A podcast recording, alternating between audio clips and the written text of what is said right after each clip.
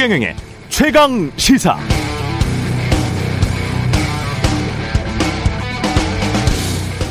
네, 윤석열 전 총장이 공정이라는 시대 정신을 완전히 자기 것으로 만들어 버렸다는 김종인 위원장의 말로만 판단한다면 공정 담론이 윤석열 전 총장에 유리할 것 같지만 그렇지 않습니다. 장기적으로는 오히려 불리합니다. 세익스피어의 소설 베니스의 상인에는 돈을 못 갚으면 사람의 살 1파운드를 베겠다는 샤일록이라는 상인이 등장하죠. 그런데 피를 흘리지 않고 정확히 사람 살만 베라는 재판관의 판결 때문에 이를 실행하지는 못합니다. 공정 담론과 관련해서 윤 전 총장이 불리한 이유는 윤 전 총장은 이미 검사로서 사람의 살을 베어버렸기 때문입니다. 어떤 인간도 자신의 과거를 되돌릴 힘은 없습니다. 윤 전 총장의 장모 부인의 의혹들이 다시 세상의 주목을 받게 된다면 그리고 이른바 조국 사태처럼 정확히 그때 그만큼 했듯이 그만한 양의 살을 베어야 공정한 것 아니냐는 민심의 요구가 거세진다면 이걸 과연 어떻게 감당할 수 있을까요? 무엇보다 공정의 가치는 자유와 자주 상치됩니다. 사회가 지나치게 공정을 강조하면 인간의 자유는 질식됩니다. 숨 막히죠? 때문에 미 연방통신위원회 FCC는 수십 년간 사문화됐던 방송의 공정성 원칙을 2011년 아예 없애버렸습니다. 반면 반독과점법은 유지하면서 자본의 무한한 자유는 견제하고 있습니다. 정치가 공정만을 추구해도 또는 자유만을 추구해도 문제가 되기 때문입니다. 정치는 민심 또는 시대의 물결에 따라 변화하는 공정과 자유라는 사뭇 상반된 가치들의 최적 균형점을 찾아가는 과정입니다. 게다가 혼자서 찾는 게 아니라 국민을 설득하고 합의해야 합니다. 그런데 윤 전 총장은 이미 공정의 화신으로 각인됐습니다. 이러면 불리합니다.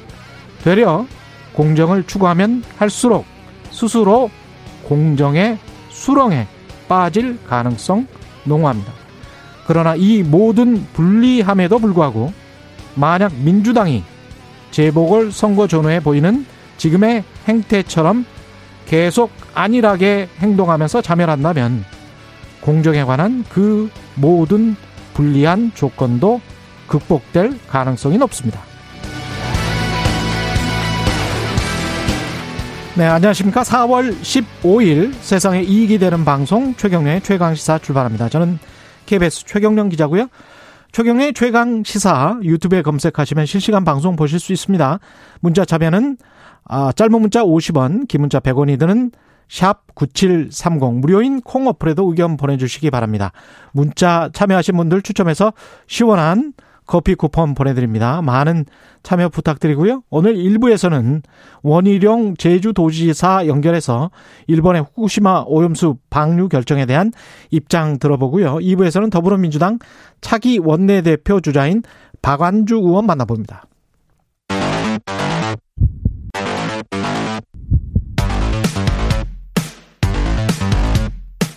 오늘 아침 가장 뜨거운 뉴스 뉴스 unboxing 자 뉴스 unboxing 시작하겠습니다. 민동기 기자 한겨레 신문 하어영 기자 나와 있습니다. 안녕하십니까? 안녕하세요. 코로나 확진자 신규 확진자 700명대 큰일 났군요. 예.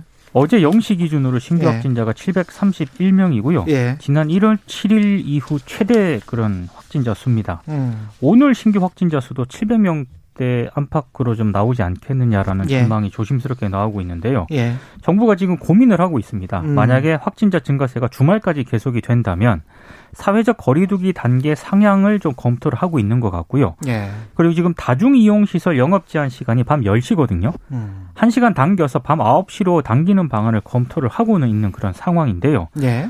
뭐 지표라든가 상황이 좀 좋지는 않습니다. 감염 재생산 지수도 1.12를 넘었고 예. 그리고 감염 경로를 모르는 환자 비율도 30% 정도에 육박을 하고 있거든요. 예. 이 감염원이 특정 집단이나 시설이 아닌 일상 전반으로 확산하는 것도 좀 문제입니다. 그러니까 음. 개인 간의 어떤 그런 전파가 그렇죠. 좀 증가하고 있다는 건데요. 예. 여러 가지로 지금 방역 당국의 고민이 좀 깊어지고 있습니다. 우리가 전체 확진자 수는 몇 명이나 되죠, 지금? 한 20만 명 되나요? 그죠? 그 정도 될 겁니다. 예, 그 정도 예. 되죠. 그러면 5천만 명에서 50만 명이 1%니까 외국에 비해서는 그 다른 어떤 잠재 감염자가 어느 정도나 될지는 네.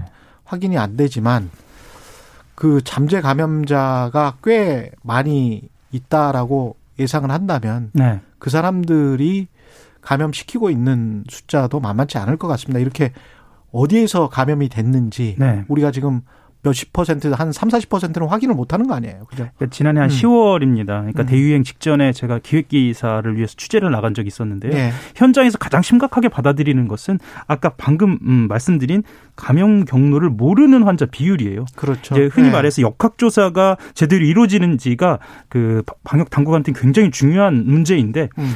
이 역학조사 아, 같은 경우에는 그러니까 어, 환자 확진자가 늘어도 만약에 역학조사만 제대로 되면 그렇죠. 경로를 추적할 수 있기 때문에 예. 대책을 세울 수 있거든요. 음. 근데 현재 이 숫자가 늘어나는 것이 대유행이 다시 올 수 있다.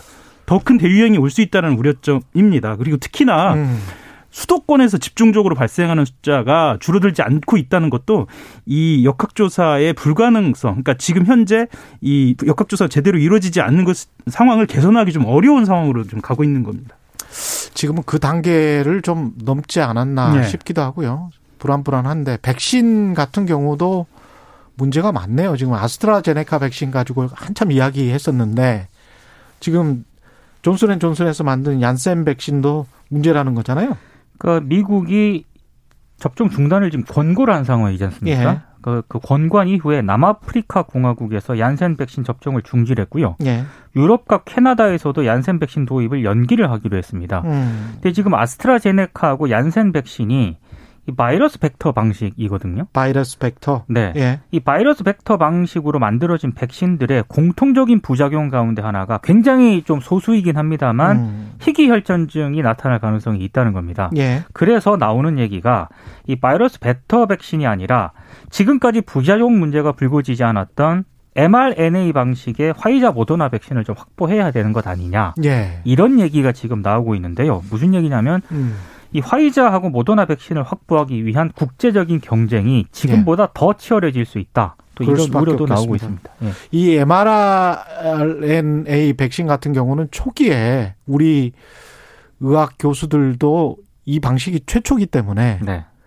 이걸로 바로 백신을 접종시킬 수 있을까 굉장히 좀 회의적인 반응들이 많았거든요. 그러니까 처음에는. 이게 더 위험할 수도 있다라는 그렇죠. 이야기 그런 이야기를 예, 예, 예. 했었어요. 네. 그래서 그런 인터뷰를 했던 기억이 나는데 이게 오히려 안전하게 보이는 지금 그런 상황입니다. 예. 그러니까 소수긴 하지만 예. 계속 희귀한 혈전증 증상이 지금 아스트라제네카하고 음. 이 얀센 백신에서 나타나니까요. 좀 방역 당국 입장에서는 굉장히 좀 조심스럽게 지금 고민을 하는 것 같습니다. 근데 이제 기업 하시는 분들은 잘 알겠지만 공장이라는 게 캐파가 있는 거거든요. 네. 그 생산 규모가 있기 때문에 이게 mRNA RNA 방식의 이게 다른 다른 존슨앤존슨이랄지 다른 곳 같은 경우는 이제 뭐 이- 섞는 방식인데 네네. 이거를 이렇게 대규모 생산을 할 수 있을까? 음.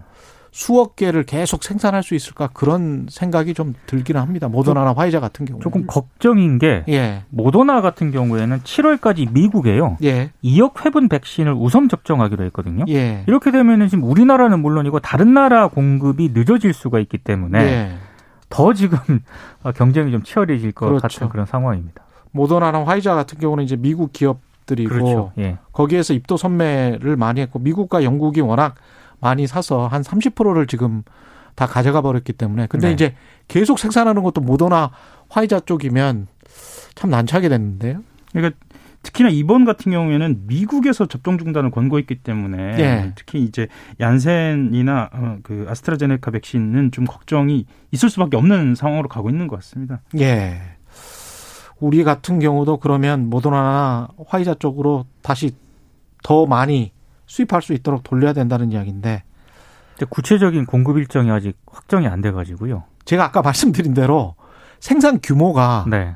각 공장의 생산 규모가 한계가 있어요. 네. 그래서 존슨앤존슨 같은 경우도 그 생산을 이렇게 2억 개씩 이 사태가 나기 전에 뭐 못하겠다라고 하니까 머크사라고 굉장히 큰 또 제약회사가 있습니다. 거기에서 그럼 우리가 도와줄게라고 하면서 공장을 빌려주고 아, 그 굉장히 아름다운 모습이죠. 음. 경쟁 사임에도 불구하고 같이 생산을 해보자. 그래서 미국에서 큰 박수를 받았는데 이거 모더나나 화이자 같은 경우는 그런 이야기가 안 나오는 걸 보면 그 생산 공장의 그런 캐파를 무한대로 늘릴 수 없는 늘릴. 수 없는 뭔가 다른 음. 특허랄지 생산 공정의 어떤 특유한 방식이 있는 것 같아요.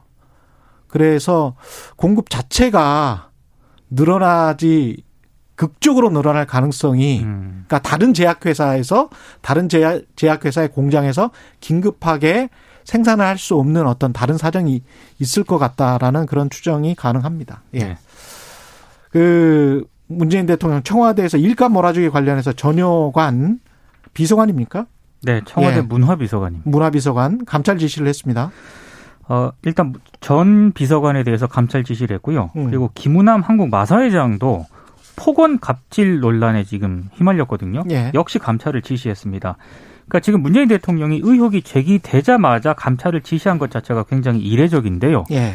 일단 뭐 이해충돌 문제라든가 이런 문제가 다시 불거지게 되면은 향후 국정의 발목을 잡을 수 있다. 이런 점을 감안해서 전격적으로 좀 감찰을 지시한 것으로 보입니다. 다른 사람도 있죠. 지금 그 전효관 비서관 말고. 예, 예. 예. 그, 그 김우남 음, 지금 한국 마사회 예. 장을 이제 검찰하고 지시한 건데요. 예. 지금 이게 독특한 점은 의혹이 제기되자마자 지시한 것도 그렇지만 예. 직접 지시한 것. 그러니까 이런 의혹에서 대통령이? 본인이 직접 나선 것도 굉장히 이례적이긴 합니다. 떠올려 아. 보시면 이번 선거 이전에는 예. 이슈가 있을 때마다 대통령의 에, 메시지는 가장 마지막에 내, 나오거나 그랬었죠. 아니면 나오지 않았거든요. 그랬네요. 이런 측면에서 지금 현재 여권 인사들에 대해서 어, 가장 흔하게 얘기하는 것이 내로남불 그렇죠. 그리고 이해 충돌과 관련된 이야기지 않습니까? 네. 이것에서 직접 나서겠다라는 의지 표명도 보입니다. 더 이상 좌시하지 않겠다. 네. 예, 빨리빨리 끊어가겠다. 그런 네. 이야기인 것 같고. 그건 좋은 일인 것 같습니다. 예. 이해 충돌 발- 관련해서 더. 아, 특히 그 음. 전효관 비서관 같은 경우에는 좀, 음. 음, 좀 우려가 되는 것은 예. 이게 2019년에도 이미 문제가 제기됐거든요. 아, 그랬어요? 예, 2019년에도 같은 당 그러니까 더불어민주당 소속의 시의원이 음. 서울시의회에서 어. 그, 이, 이 지금, 어, 당시에, 당시에 그 서울시 혁신비서관의 회사가 수주를 좀 지나치게 많이 하고 있다는 문제를 제기를 했었어요. 근데 이제 그 청와대에서 음. 어, 1급 고위직이거든요, 비서관은요. 그렇죠. 1급 고위직에, 어, 채용이 됐다는 점, 이런 문제가 제기됐음에도 불구하고. 이미 제기됐는데. 예, 음. 채용됐다는 점에서 민정수석실이 이 갖고 있는 인사수석실이 갖고 있는 인사 구- 기준이라든가 부실 검증까지 논란이 될 수 있다. 충분히 논란이 되겠습니다. 예, 그리고 비서관 같은 경우에는 시민단체 서울시 예술계까지 두루 거쳐왔다. 라는 점에서도 어, 좀 우려가 되는 지점입니다. 2019년에 민정수석 누구였죠? 어, 2019년이면은 김조원 수석이었나요? 저도 예. 좀 찾아봐야 할 것 같습니다. 예, 예. 그 정도 됐던 것 같습니다. 예. 이게 지금 계속 이렇게 뭐랄까요? 과거에 잘못된 일들이 그 드러나고 여기에 관해서 빨리빨리 이렇게 개선하는 거는 좋은데 네. 계속 이래 왔다는 거는 정말 문제네요. 지금 말씀하시는 것처럼. 그러니까 예. 충분히 검증을 할 수 있는 그런 상황이었는데 음. 만약에 검증을 못 했다면 그건 또 또 다른 문제니까요. 그렇죠. 예. 이해충돌 방지법은 8년 만에 통과를 했습니다. 예.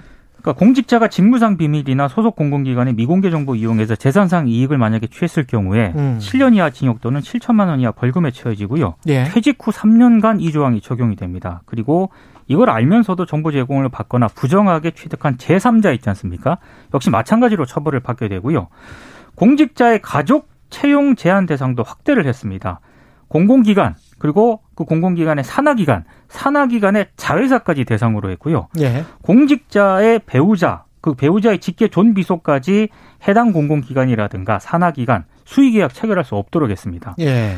뭐 여러 가지 뭐 공공기관 임원이라든가 정무직 공무원, 지방의회 의원 등까지 포함을 해서 적용 대상 공직자가 190만 명 가량으로 추산이 되고 있는데요. 음. 그럼에도 불구하고 이런저런 또 비판도 제기가 되고 있습니다. 예. 이번에 그 어떤 거죠? 사립학교 교사하고 언론인은 논의 과정에서 제외됐고 가인구제라는 의견이 좀 제기가 돼서 저는 적용이 되죠. 일단 KBS하고 EBS는 KBS 적용은 기자들은 적용이 맞습니다. 예. 예. KBS는 적용이 됩니다. 네, 예. 공공기관 당연히 적용이 돼야 된다고 봅니다. 네. 예. 그런 상황이고 예. 국회의원 같은 경우에도 일단 고위직에 국회의원을 포함을 시키긴 했거든요. 음. 근데 이 국회의원에 대한 구체적인 제재 조항이 있지 않습니까? 예. 이거는 국회법 개정안을 통해서 별도 규정을 하기로 했는데 국회법 개정안이 지금 운영위에 계류 중이거든요. 예.